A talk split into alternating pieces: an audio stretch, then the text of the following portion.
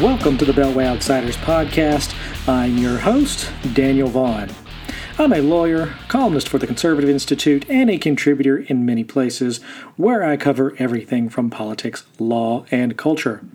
I send out a Friday newsletter each week full of political analysis and the best articles I've seen that week.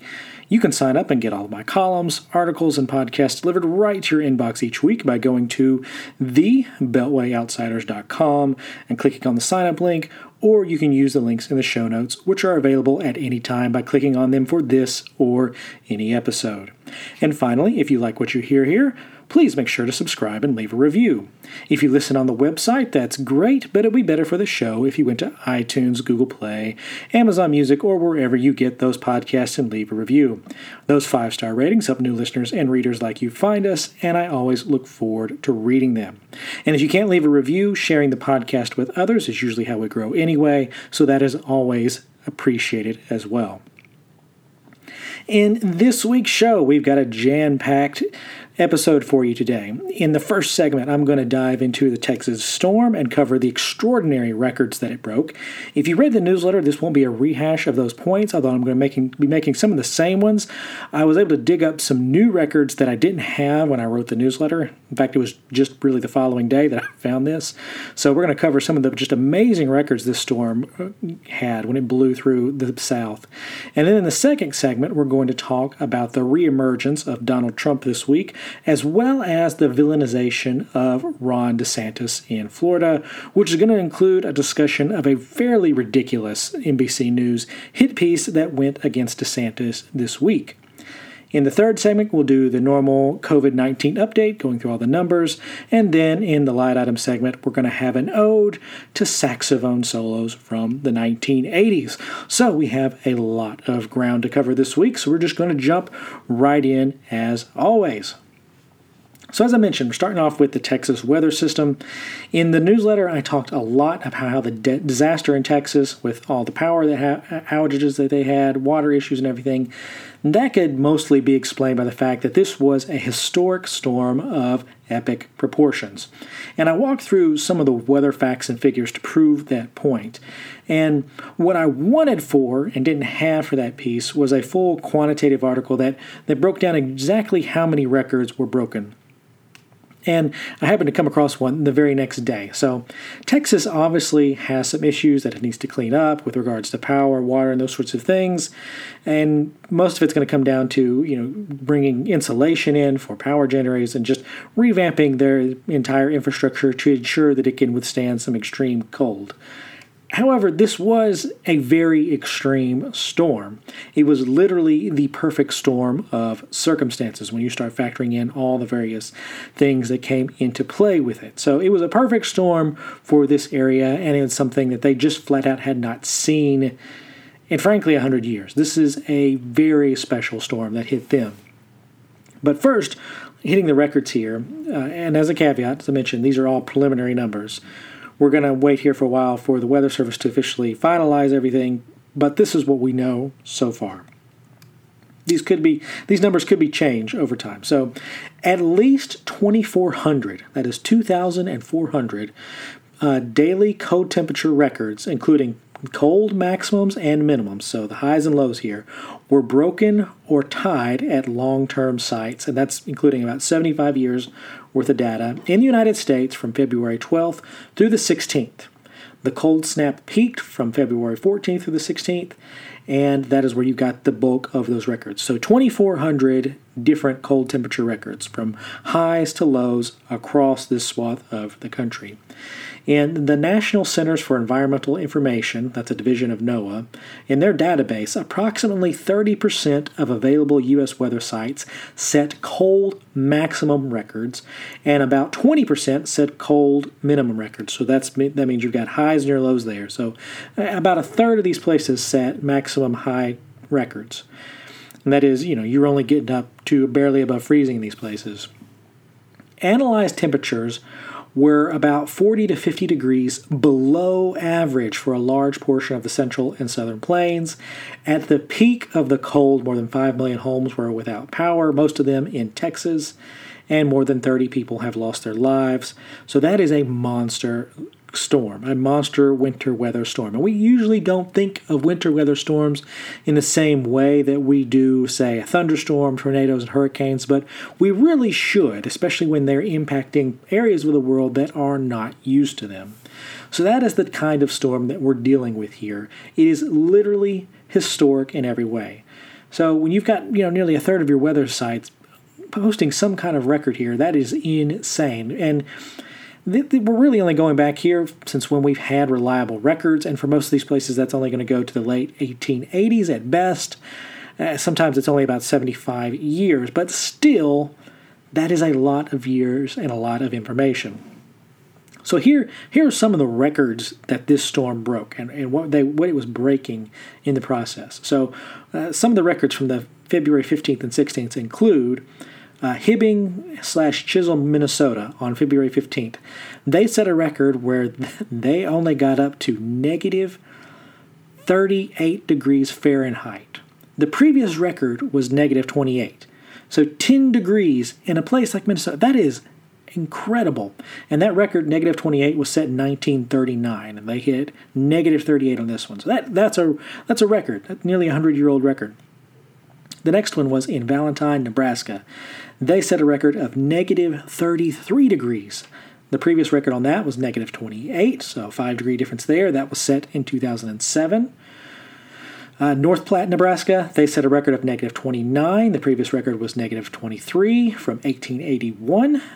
Uh, you kind of get the, the feel here. Lincoln, Nebraska, they set a record of negative 31. Their previous record was only negative 18 from 1978. Uh, Hastings, Nebraska, on February 16th, they get, went down to negative 30. Their previous record was negative 13 from 1979. And then Sioux City, Iowa, theirs was negative 28 on the 16th. Their previous record was negative 25 from 1936. So a lot of these places, it wasn't just Texas, a lot of these, you know, plains and even up into Minnesota, they were setting records. It wasn't just the deep south. Everywhere this storm hit, it was setting some kind of records.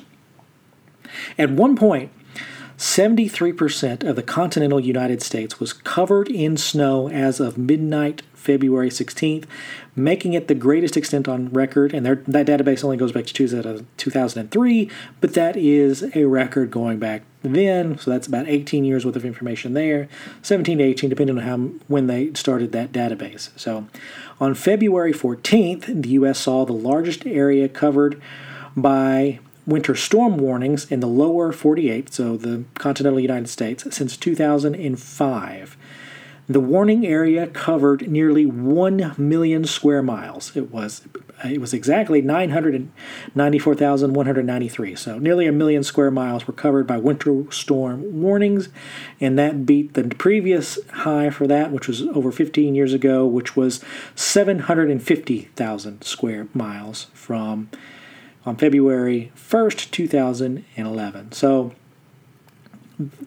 and you know, nearly a million square miles of, of, the United States was covered in winter storm warnings. You had all these records broken all across across the board. So this was a monster storm. This was a huge winter storm. And it's the likes of which we haven't seen in a very long time, in which places like Texas and the Deep South really aren't used to seeing. This was setting records across the board. And you know, you know, I, saw especially people who are from New York or just from the North in general. Some of them were saying, "Well, why couldn't you guys deal with this? It wasn't a ton of snow." And, and the fact is, we can't deal with any snow. I mean, if you remember, a little over seven years ago, there was the Snowmageddon storm. It hit Atlanta, Georgia, and there were people stranded on the interstates. They couldn't leave their houses, and, that was two inches of snow, and it brought you know, it brought one of the largest and most thriving cities in both America and the South in general to a grinding halt. And what happened in Atlanta as a city happened to Texas as an entire state. Whole state gets hit. This wasn't just a specific cities, which is what happens when you sometimes when you see some of these northern places where it hits a city. This was an entire state was ground to a halt in the form of Texas. Now that uh, that, that 2014 event in, in Atlanta that was also triggered by a polar vortex wobble, uh, which brought a plunge of deeply cold air to the south. Uh, a few years later, Atlanta got hit by another ice storm I know because I was sitting in an airport in Richmond, Virginia, waiting for my flight to be able to leave for a layover in Atlanta, and Atlanta was just struggling to de ice both the runways and the planes. I actually remember that day pretty vividly because that was also the same day Mitt Romney gave his speech against Trump during the 2016 primaries. Uh, he did it at some university that I forget, but I remember sitting there watching him in a, in a restaurant. Um, I was sitting there eating a Cobb salad and some really ridiculously large onion rings that were fried just perfectly. You know, some people they do Diet Coke and an unhealthy meal. I do a salad and onion rings. So that's how I roll on that front. So if you really want to do some reading on larger weather patterns of play, and I could go into it, but I, there's a lot more to cover in today's show, so I don't want to go into this too much. Uh, make sure to check out pieces that talk about the confluence of different weather patterns. In this specific one, you want to look at pieces that talk about the polar vortex, La Nina, and the quasi biennial oscillation, or the QBO. Uh, they, all three of those were in play here, and it, one led into another, and so it just sort of caused the perfect storm of sorts here that hit. So I'm going to link to a piece in the show notes. You can check out the talk about it. It was it predicted basically what happened here in February, and it was written in September of 2020, right as the polar uh, vortex was forming over the Arctic Circle. And so it was looking at these weather patterns and saying, okay, well, this is about what we think is going to happen. So that is the Texas weather situation in a nutshell. I know I have some listeners out there. I hope you guys are doing all right and you recover, get all your power back, uh, and just hope everybody is all right. So I'm going to take a quick break right here, and then when I come back, we'll get into Trump's return and the vilification of Ron DeSantis in Florida. So this past week marked the quote return of Donald Trump to the political scene. He gave multiple interviews, mostly to talk about the death of conservative talk radio legend Rush Limbaugh, and also various things relating to the Republican field and impeachment. And I say return in quotation marks because this was a planned press push by the former president. Uh, you know, this is after the impeachment trial is over, so it's safe for him to stick his head above, uh, the, the stick his, bring his head up above from the sand, you know, see what's happening, see what he can do, see what trouble he can get into. He also launched into a tirade against Senate Minority Leader Mitch McConnell. He was blaming McConnell for just a swath of different things, claiming that McConnell only existed because Trump pushed his campaign over the top. And, you know, like most things says on these kinds of points, that's just not a word of it's true. It just sounds good to him. So, and also, frankly, just what Trump is saying on these points and what he's saying in general, none of it's none of it's really relevant. None of it's true for starters, and just flat out, none of it's relevant. And he has to find a way, obviously, to keep himself in the public eye to some extent. He's not on Twitter, he's not on Facebook. And so, without his social media presence, he can't have that daily presence in everybody's lives, which is what he really wants. He really wants that, but he's being denied that right now. Frankly, if he wants to run again in the future, that is probably for the best. But two data points came out this week on the 2024 election and the future of the Republican Party. Uh, first, you had Daily Kos Elections. They're a far left election site I follow because they crank out some of the best, albeit biased, but still some of the best information on elections anywhere in the United States. Literally from dog catcher all the way up to president. They cover it all. And so they put out a map showing where Trump and Biden won according to congressional districts, so your representatives in Congress. Uh, if you look at the election this way, Joe Biden carried 224 congressional seats and Donald Trump won 211 congressional seats. Only seven Democrats hold seats where Trump won, and nine Republicans hold districts where Biden won. So, as a total between both parties here, you only have 16 crossover districts. And that is astounding because, by historical standards, that is incredibly low. Uh, just as for some other examples here, after the 2016 elections, where Republicans held the White House, Senate, and the House, there were 35 crossover districts where you had Republicans winning in a Hillary district or Democrats winning in a Trump district. Uh, after the 2008 elections, which was a wave election for Democrats, they won up and down the ballots uh, Democrats had massive majorities everywhere. They had a filibuster proof majority in the Senate alone. So they had massive majorities. Even with that, there were still 83 crossover districts where you had Republicans and Democratic districts and vice versa. So to only have 16 crossover districts that signals that we are in a very polarizing era. The party lines are drawn very tight, and people are holding that party line regardless of who was on the ticket. It's not about Biden, it's not about Trump, it's about Democrats versus Republicans, and people are voting accordingly. Uh, people like saying, you know, Biden won by billions of votes if you look at the popular vote. But in reality, depending on which states you pick, Republicans were somewhere between 45 to 90,000 votes away from holding all three branches of government again. So I think the if you wanted Republicans in charge of everything, you needed to switch about 90,000 votes. If you just want the White House with Trump winning, you need about 45,000 votes to change. But just being 90,000 votes away from flipping those things, and then you have the Republicans in control of the House, the Senate, and and the presidency, uh, that that is astounding. And even with Biden winning, Republicans still won seats in the House, making it very likely that they're going to retake the House in 2018. And if you just include the sheer inertia they're going to get from redistricting, where they're going to draw some of these districts far more friendly for themselves, that almost guarantees that you're going to see them retake the House. of course, there's the Democrats could hold in 2022 here, but that's very unlikely. So, if Trump decides to run again in 2024, just they're just without a question here. He is the prohibitive favorite to win the Republican primaries. You can throw out his age, you can throw out any other factor. Polls right now are showing him sitting comfortably at around 55% right now, which is an improvement from where he was at 45%, and that was just after the aftermath of January 6th.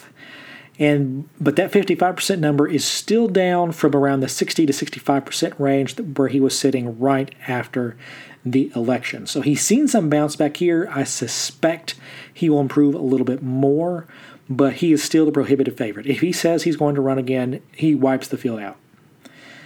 Patrick Ruffini of Echelon Insights, that's a Republican pollster and strategist. His firm puts out a really good and accurate data set on this type of stuff.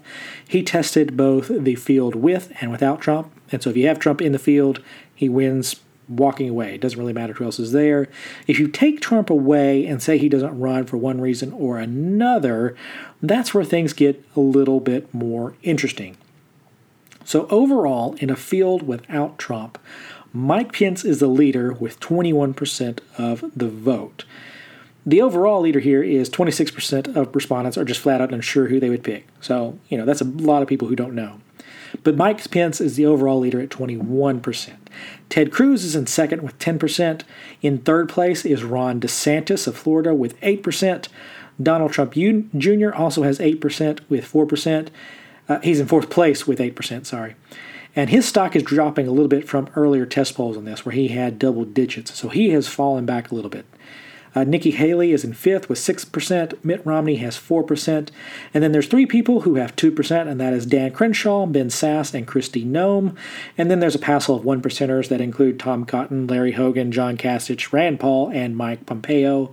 And they round out the bottom of that list.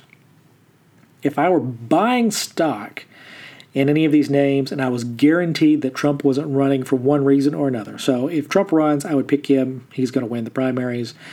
Someone would have to prove that they can beat him, and I don't know that anyone can, or really, frankly, I don't know that anyone would want to challenge him in the primaries, because that's the secondary problem here. You could have somebody like Ted Cruz try again, but I just think because Ted Cruz's base is already within the Trump base, it's going to be hard to move him for, for him to do anything else. I just don't think he has a base if Trump is there. So if I were buying stock again and I was guaranteed Trump wasn't running, I'd buy up all the stock I could on two names. That'd be Ron DeSantis and Tom Cotton. And if I could buy shorts on certain names, betting on them to fail, I would short Mike Pence, Ted Cruz, Mitt Romney, and Nikki Haley. I don't think either of them is going to make it. I'm not even sure. Like I don't even think Mitt Romney is going to run. I don't think Nikki Haley is going to make it to Iowa, let alone make it through the primary. So if if Trump isn't running, I don't the reason I would short Pence is I don't see Trump supporting Pence. Trump is more likely to play the field and look for people to kiss his ring. Ron DeSantis and Tom Cotton, however, they've got some real power from 2020 and 20, the 2021 they've had so far. Uh, Cotton pushed Trump to do the first travel ban in January, dealing with China. He's been right multiple times over on the pandemic, China, the riots, and more. He's already ticked off the New York Times. People got fired over his his editorial in the New York Times over the summer where he told people that they needed to have the troops called in in some of these cities. He said it again after January 6th, so he's kind of consistent on this point. Uh, then you have Ron DeSantis, who's been running Florida during this entire pandemic and has done an incredible job on that one, on that front. And personally, I, would put Tom Cotton as my number one overall here, who I like the most, and that's just. And the only reason I give him that edge is because I really like him on some foreign policy stuff. But on domestic stuff, he and DeSantis are 1A, 1B for me. And I would not be unhappy if either of them happened to win this. Uh, the interesting thing about DeSantis, though, I'm going to focus on him here, is because he is uniquely hated among the national media. I mean, just absolutely hated. National journalists absolutely loathe DeSantis. And I'll give you an example.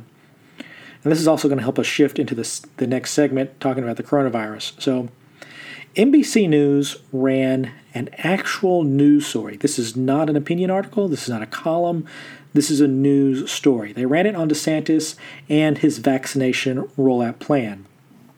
And they included what they think are their problems with that vaccination uh, rollout. Now, I could sit here and I could describe this for you, but you really would not believe me if I described this for you. This is not the Onion. This is not the Babylon Bee. So I'm just going to pull this up. I'm going to read some sections off of this. I'll include a link to it in the show notes if you want to check it out. So here it is. This is what NBC News had to say. Florida's governor was slow to respond to the pandemic, and his COVID 19 vaccine distribution plan has been marked by chaos. But critics say he's been quick to recognize the political gold in those precious doses. Governor Ron DeSantis, a Republican, ignored federal guidelines that prioritized getting senior citizens, one of Florida's most potent voting blocs, vaccinated first. When Holocaust survivors and Cuban survivors of the Bay of Pigs debacle, both revered members of two other key uh, Florida voting blocs, got their first shot, DeSantis made sure he was right there for the news conferences. And now the governor stands accused of using the COVID 19 vaccine to reward powerful political supporters and developers by setting up pop up vaccination sites in planned communities they developed and where GOP voters predominate. Responding to recent criticism from both Republican and Democrats in Manatee and Charlotte counties, both south of Tampa, where one of the pop up sites was set up last week and another began dispensing doses on Wednesday, DeSantis said local lawmakers should be more grateful. Quote, I'll tell you what, I wouldn't be complaining, the governor said. I'd be thankful we were able to do it. DeSantis said his Seniors First strategy zeroes in on retirement communities that are willing to help organize vaccination events and that Manatee County, County has trailed other parts of the state in getting needles into arms of residents over ages 65 and older. The governor said the state had set up similar sites at the Kings Point community in Palm Beach County, Sun City Center in Hillsborough County, and the Villages Retirement Community northwest of Orlando. Quote, if Manatee County doesn't like us doing this, we're totally fine with putting this in counties that want it, he said. There was no response from the DeSantis administration when NBC News reached out for comment. But on Thursday, the governor was in Largo in the Pinellas County at another hurriedly arranged pop up vaccination operation. There, DeSantis boasted about vaccinating the 2 millionth senior citizen in Florida, a 94 year old Korean War veteran named Vern Cummings, whose vaccination was broadcast live on Fox News. Earlier, U.S. Representative Debbie Wasserman Schultz, a South Florida Democrat, blasted DeSantis for threatening Manatee County, quote, to threaten that he would pull vaccines if people don't like the way the distribution system works is is working is both vile and shows the callous indifference he has in how the vaccine has been handled, she said on Wednesday. But there is little to stop DeSantis from distributing the vaccines any way he wants. In December, the federal, senators, the federal Centers for Disease Control and Prevention released recommendations on who should be getting vaccinated first, but the Trump administration essentially left the distribution of doses up to the governors, said Philip J. Palin, a veteran government consultant who specializes in delivering supplies to survivors of catastrophes. This allowed DeSantis to put senior citizens in the same category as frontline healthcare workers, and the result was chaos when some counties began offering shots on a first come, first served basis. Now, this thing, this piece goes on, and they start talking about who is getting, who, which seniors are getting this, why they're why this piece thinks they're getting it, and it, says that these seniors are quote jumping the line to get the vaccine ahead of others, like it's a bad thing. So let's be clear here. NBC News is running a news piece, first saying that prioritizing seniors is letting them jump the line over others. And the examples they use of these bad seniors here is that DeSantis is letting the vaccine go to Holocaust survivors, people who survived the Bay of Pigs fiasco under the Kennedy administration, and Korean War veterans.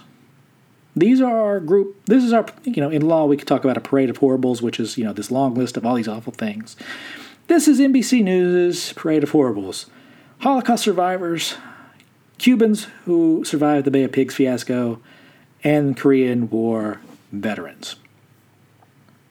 They also don't seem to like that DeSantis is holding press conferences about these vaccines and claiming victory about getting 2 million seniors vaccinated, which, you know, if they've got issues with that, I'd really like for them to drift north to New York and tell me why exactly Andrew Cuomo is getting an Emmy for his, you know, quote unquote work up there, whatever he has been doing.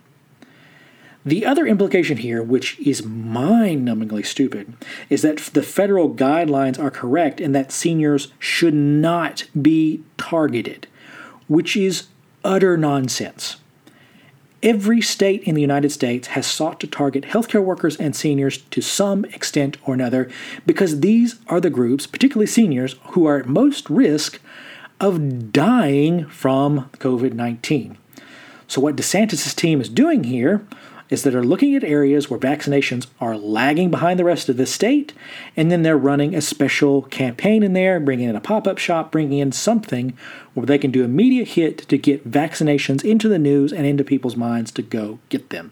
They're trying to convince people to go out and get vaccinated, so they're running these, you know, these ad campaign blitzes basically. And apparently, this is a no-no. And and you know, you, you there in the top of the piece they say, you know, Republican and Democratic sources are saying this. Well, the only Democratic source they list here, and they don't really list any notable Republicans. But this is all coming from former DNC head Debbie Wasserman Schultz. The same woman who got kicked out of her leadership position because she helped rig the primaries in favor of Hillary Clinton. So that's who we're talking about here. NBC News is running a full on hit, quoting everything that Schultz is saying as fact. So let's just break down the numbers here which this piece conveniently ignores to make its narrative. It doesn't bring up all the numbers of the state, even though we have them. So the most up to date numbers show that Florida has administered nearly 4.4 million vaccination doses, around 2 million of which are for seniors, which means they've also vaccinated a ton of healthcare workers. So, you know, there's not a lot of line jumping here going on. Anyway, that number, 4.4 million, that's good enough for third overall in the country behind California and Texas. It's about 700,000 vaccination doses ahead of New York. Florida has the second highest number of vaccination doses administered each day among the 50 states. They're cranking out nearly 131,000 vaccination doses a day the next closest state is Texas with 77,000, who was hit by a snowstorm this past week, so they have drifted down a little bit. And then there is New York with 70,000, who has no excuses why they're slower than these other states. The top end of this is California. They're over 200,000. They've administered over 7 million doses. They have ridiculous numbers out there. Uh, one, of, one of my long standing points of why the national media is just awful in all this is that they have blasted uh, Gavin Newsom out there for having a bad vaccine rollout while praising Cuomo. When in reality, uh, Newsom has the best vaccination rollout plan in the country. They have just flat out vaccinated more people than any other state, and it's not even close. I mean, Florida and Texas here are both at around the 4.4, 4.5 million range. Uh, California is over 7 million. And you have New York dragging up the rear of all these mega states. So that is that is one of the things that I've hated about the national media coverage. That's that they've they've painted Gavin Newsom as being bad at this, when in reality he's been one of the best. And those early reports were saying that it, that in re, that in reality they were just having data entry problems in California. And once they got that fixed, all of a sudden all their numbers jumped and everything looked fine. So all the coverage of vaccines has been largely horrible. And when you look at these numbers, you look and see that Florida has the second highest numbers. When you look at the fact that they're ahead of New York, when you see that 13.4% of Floridians have had at least one dose of the vaccine and 7% have had two doses, in short, there's just not a shred of evidence in the data that NBC News' allegations have a hint of truth. No other people are being denied vaccination doses. Florida is flat out cranking out the vaccination doses left and right. And as you can see here, when you look at what they're doing, they're trying to get into more of these retirement communities and vaccinate more senior citizens because they know, as we all do, that when these, this virus gets into these nursing homes, it flat out can wipe it out. So we've got to protect those areas. And let's just think about this for a second. Let's say, let's say NBC News is right in their tinfoil hat logic here if giving vaccinations and saving lives is political, and DeSantis, DeSantis is saving his voters and going after these seniors, then what do we say about Andrew Cuomo? Is he purposely killing off Republican voters? Is that the implication here? This is all just really stupid, tortured logic. It makes utterly no sense. It's not backed up by a single statistic, and you can look it up yourself. I keep a link in the show notes right now to the Bloomberg vaccination tracker. We talk since we talk about it every week. You can go look up the numbers for yourself and tell me where the vaccine bias is because there's no proof. This was a narrative in search of a story. In reality, it was Debbie Wasserman Schultz told them something, and so they ran it as an actual news report instead of trying to back it up. And the thing about this all is that the attacks on Ron DeSantis are going to be seen for what they are. And those national media a- attacks are going to raise his profile in the Republican Party. His handling of COVID 19 is going to make his stock really go up with Republican voters because they're going to see him as a resounding success.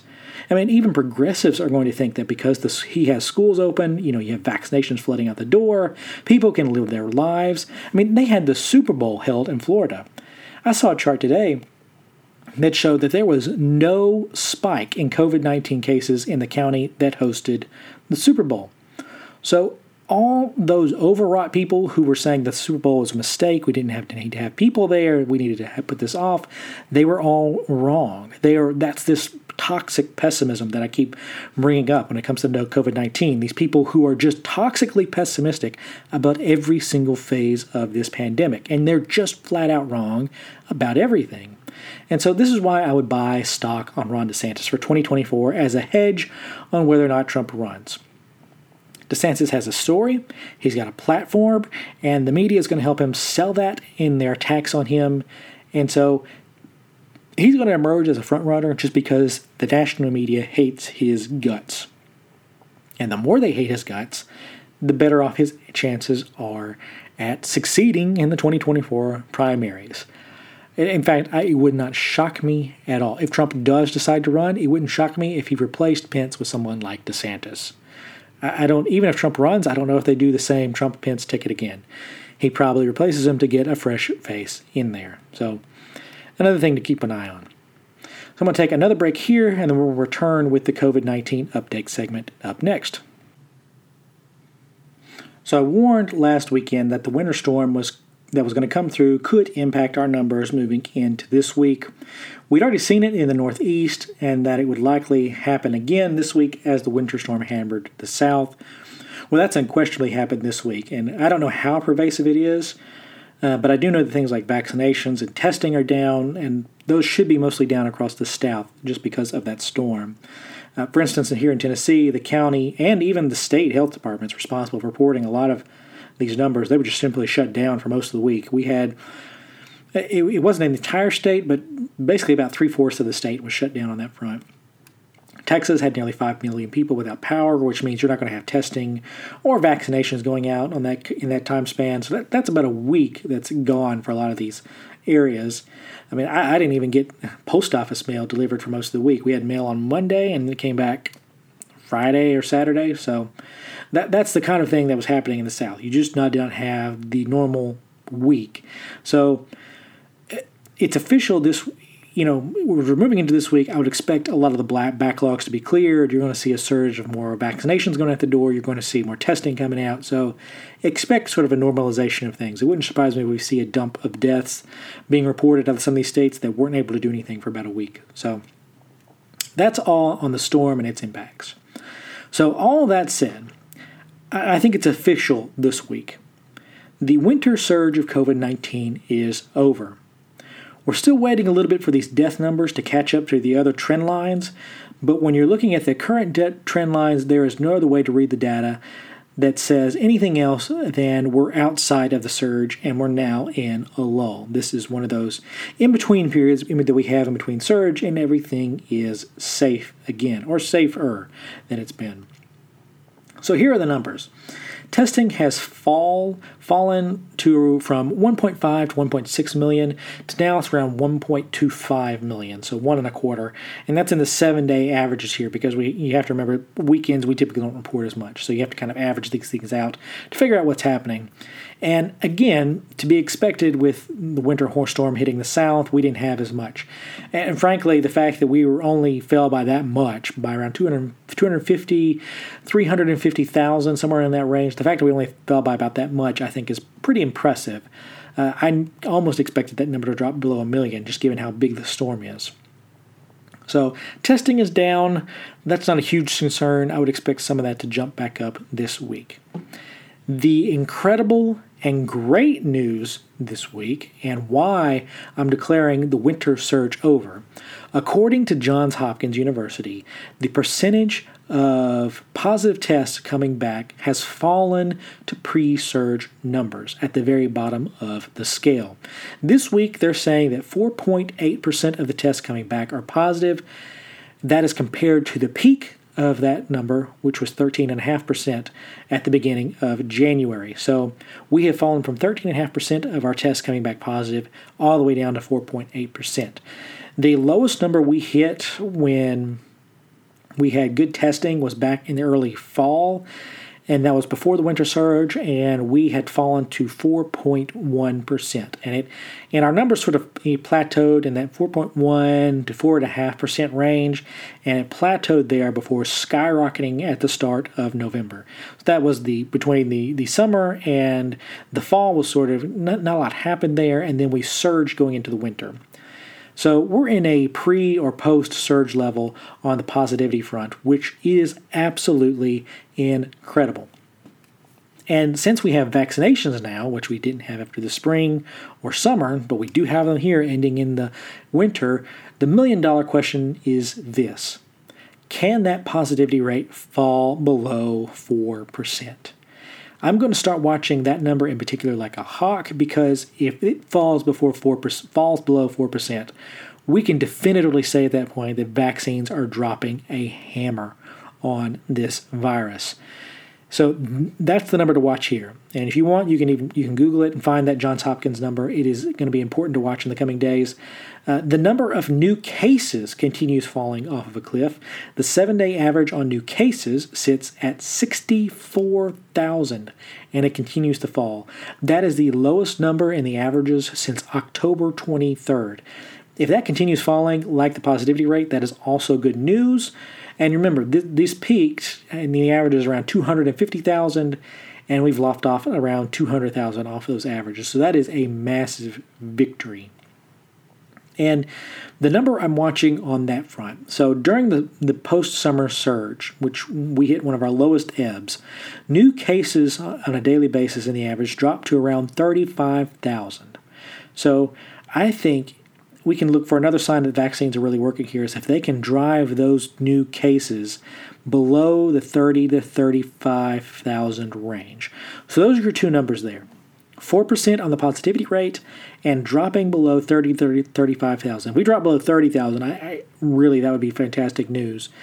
because uh, we have solid testing. And if only, I mean, if you're talking only 30 to 35,000 on a national basis, if less than that is getting this virus, that is a victory of tremendous proportions. So that's where the positivity rate, the new cases numbers sit. They are great news. We're sitting at 64,000. I'd like to see that drop in half, and then the question is, can we go below it? The biggest news this week, though, is hospitalizations have fallen below the spring and summer surge numbers. Now, remember, I kept saying you needed to watch for hospitalizations to drop below about 60,000. That was where we peaked before, and hospitalizations have done that. The hospitalizations peaked on January 12th.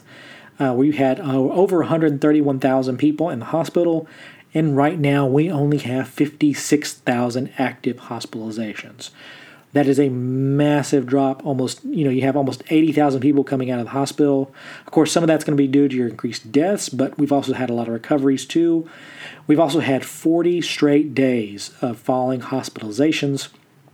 So, with hospitalizations finally dropping below that 60,000 mark, which is the peaks of the spring and the summer, we're finally falling into good territory here where we're back to where we were in a previous time. And the question is, how far can this number fall as well? Obviously, you want to see this fall all the way down. My my baseline number for this, if you want to know if if vaccines are really causing a major improvement here, watch for them to fall below 15,000. That that would be the magic number on that front because that would be a low that we haven't hit in a very, very long time. And it would be proof that we are reducing the number of people who are getting sick from this. And that is very good.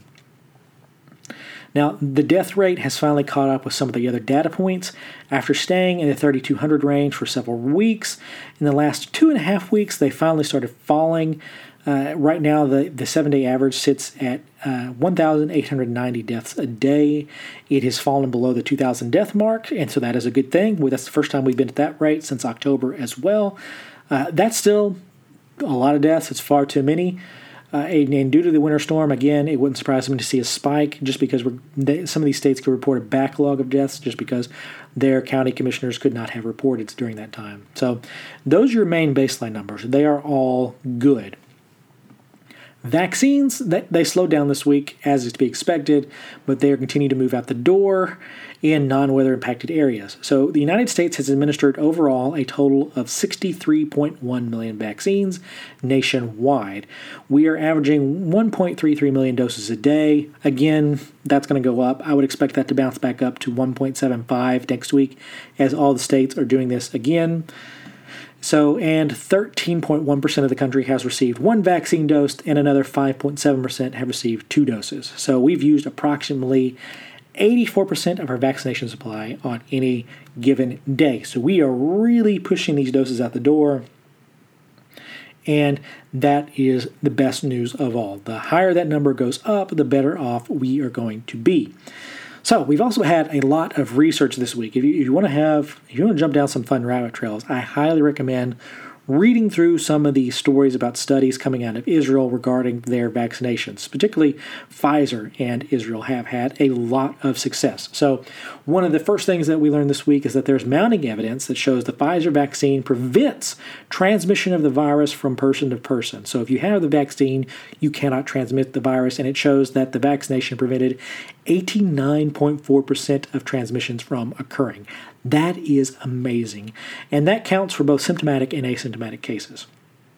So that's the first major point. So that, that vaccine is really doing its job. Second, Israel has vaccinated about 30% of its country with this one. Studies of that cohort show of that 30% show that there's been about a 94% drop in symptomatic COVID-19 cases. And just an astonishing drop there. Pfizer and Moderna are both saying their vaccines are effective against all strains of COVID 19 except the South African variant. And uh, on attacking that one, we may end up requiring a booster shot of some kind down the road. But, and this is the important part here, even though we know that it's not as effective, even in areas where that variant is running around, new case numbers are continuing to drop which to me, in my mind, shows that the vaccines are doing their work of dropping case numbers. So you may still be able to get this variant of the virus, but even with that, it's nowhere near as prevalent as it was. Some early research, I've seen two studies on this, says that the Pfizer vaccine, if given two weeks to build up in a person's system, is 93% effective against the virus. I'd like to see a few more studies on that because if that's true, then that means we can immediately double our Pfizer vaccine supply by switching to a single dose, at least for the time being. And if that's true, it could explain why we're seeing dropping case numbers because there are a lot more people who've had one dose compared to a second. So that's something to watch here. That's not Pfizer's research that's saying that. These are some third parties that are saying that, but it is peer reviewed. It is in the New England Journal of Medicine. I, I'm really curious to see where they go with that. I would like to see the FDA re-examine this point because if you could just double your supply and get neat i mean my, my policy has switched it. I no longer want targeted on vac, uh, seniors or any other group. I want needles and arms. I think it's fine to target the senior groups and get as many of them as vaccinated as possible but I think it's also good if you just get that vaccine out there because the more people that have this vaccine, the fewer people that can spread it. That is the key takeaway here. Uh, Scott Gottlieb is one of the best experts on on both this virus and just in, in you know public health in general, and he estimates that we're likely already around 40% herd immunity right now. I tend to agree with that number because when you factor in the number of people who have had a vaccine dose, which is about 63 million, along with the number of people who have had COVID 19 in some case, and you have to sort of inflate that number to account for the asymptomatic cases, you're talking at least 120 to 150 million people have probably they have some level of immunity to this virus. And in a country that has 330 360 million people that is in and around the 40% range. So I would I would say he's probably right. You're probably looking at a range of 30 to 50% has 30 30 to 50% has some kind of immunity here and it's just a question of where that line is. Threshold herd immunity is typically starts at around 60%. That is where most standard literature says. Now I know Dr. Fauci has said, well, we need to get it to 80 to 90%. 90% is the range for the highly viral versions of things like smallpox, which we had to eradicate by vaccinating everyone, just because it is so, it spreads so easily that you have to really get on top of it. So that's the mark for that one.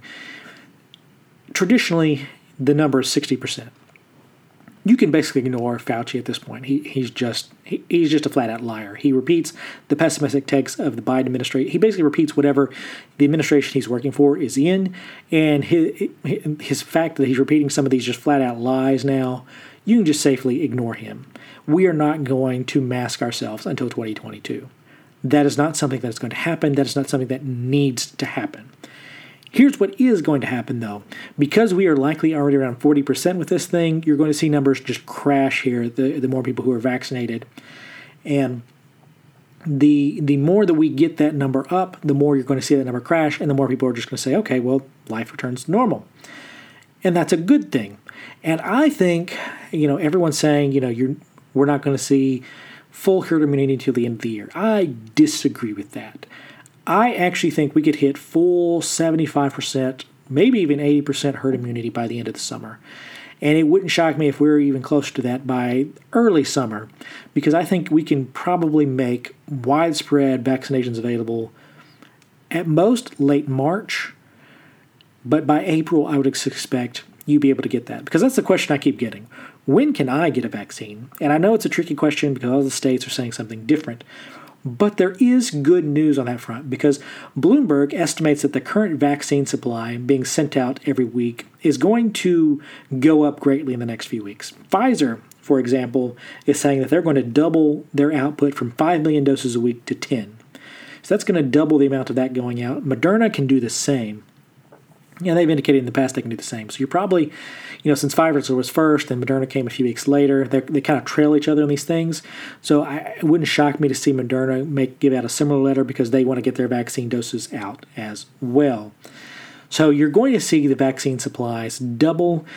We're sitting at around, let's say, you know, our average is one and a half million vaccine doses a day. You double the number of vaccine doses available.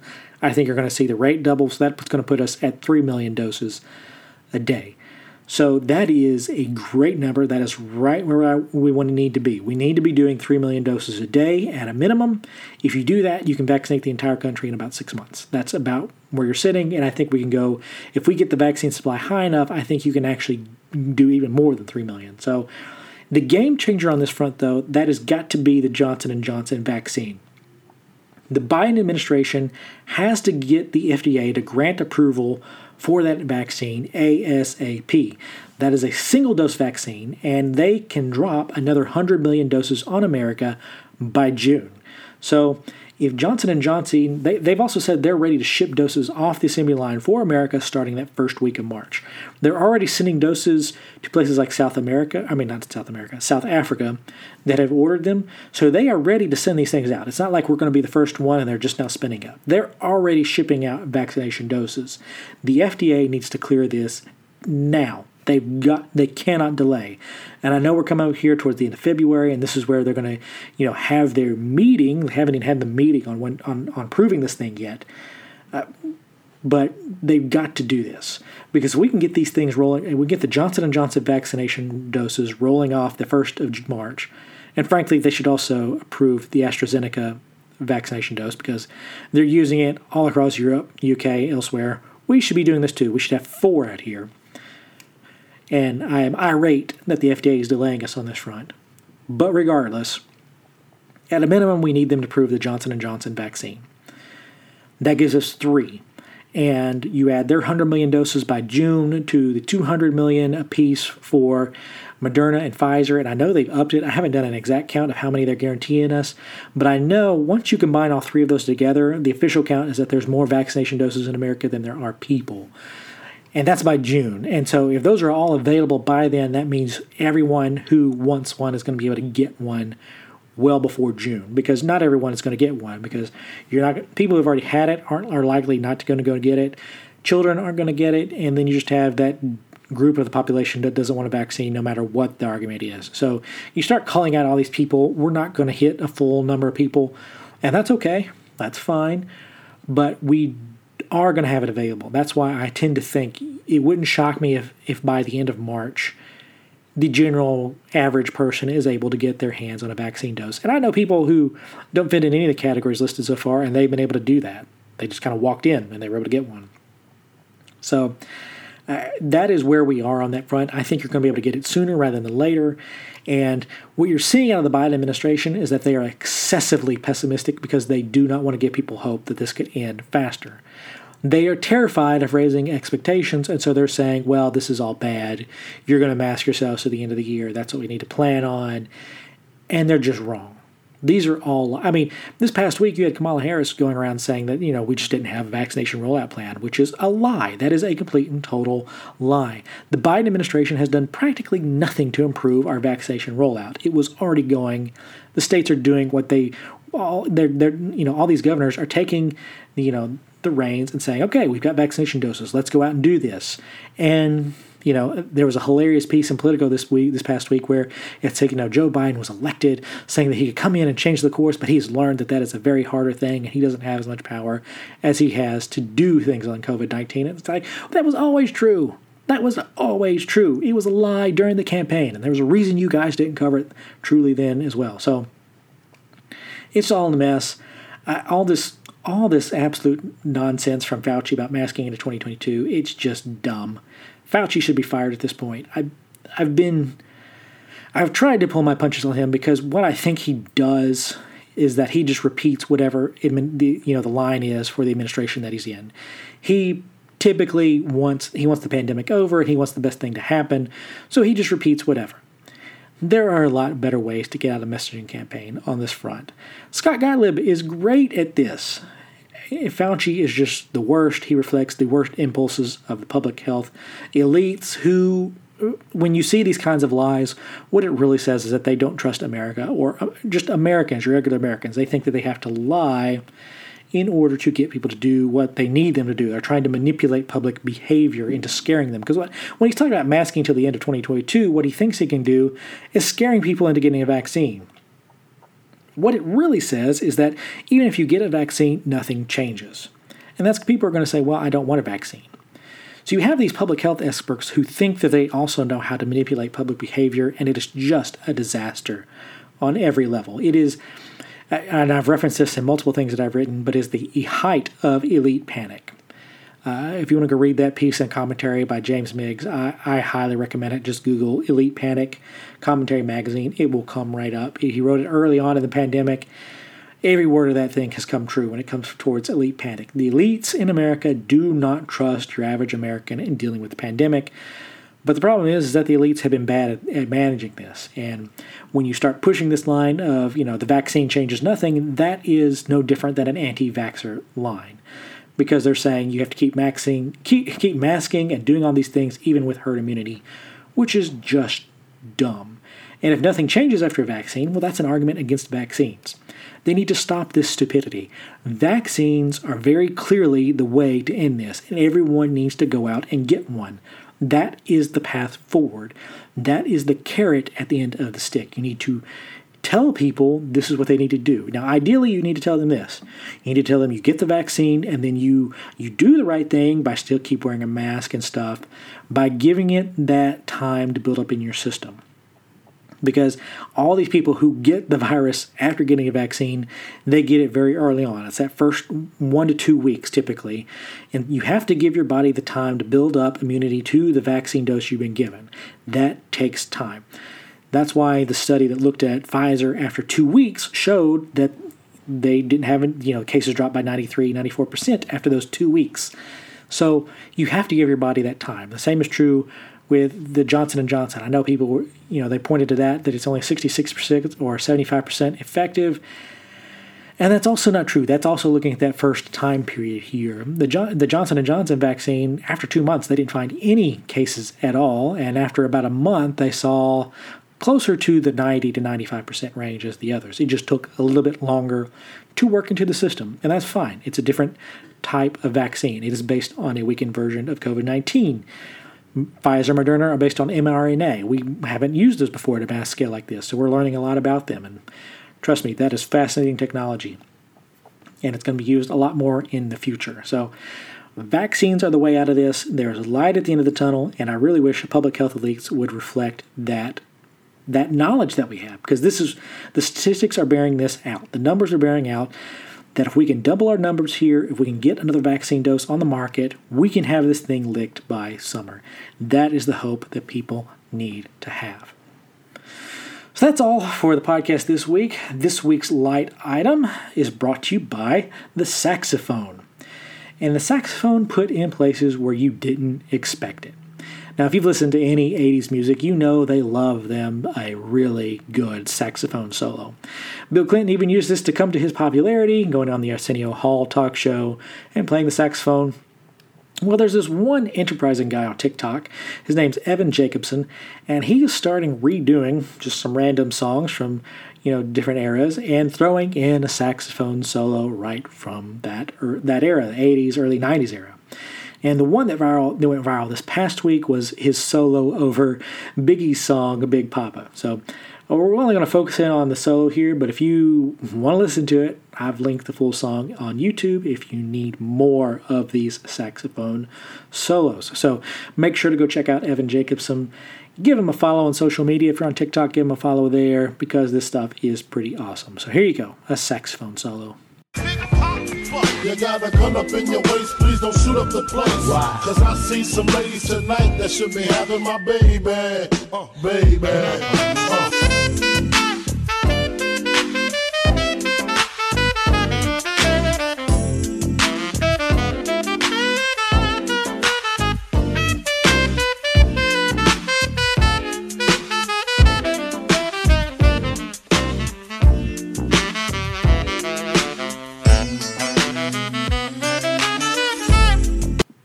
So there you go. A saxophone solo over a rap song. Pretty cool stuff. Make sure to go check out Evan Jacobson. That's all I've got for today's show. Questions, comments, corrections, or feedback, you can reach out to me in the contact information in the show notes or hit me up on Twitter at dvaughanCI. Look for my next columns on Monday and Friday at the Conservative Institute, and the newsletter goes out early Friday morning. So make sure you sign up before that and you will get the next issue. Thank you for listening to this podcast and making it part of your day. Remember, if you liked and enjoyed it, make sure to send in those five star reviews or share the podcast to help us out. I hope you tune in again, but until then, I am your host, Daniel Vaughan, signing off for this week, and I will see you guys in the next episode.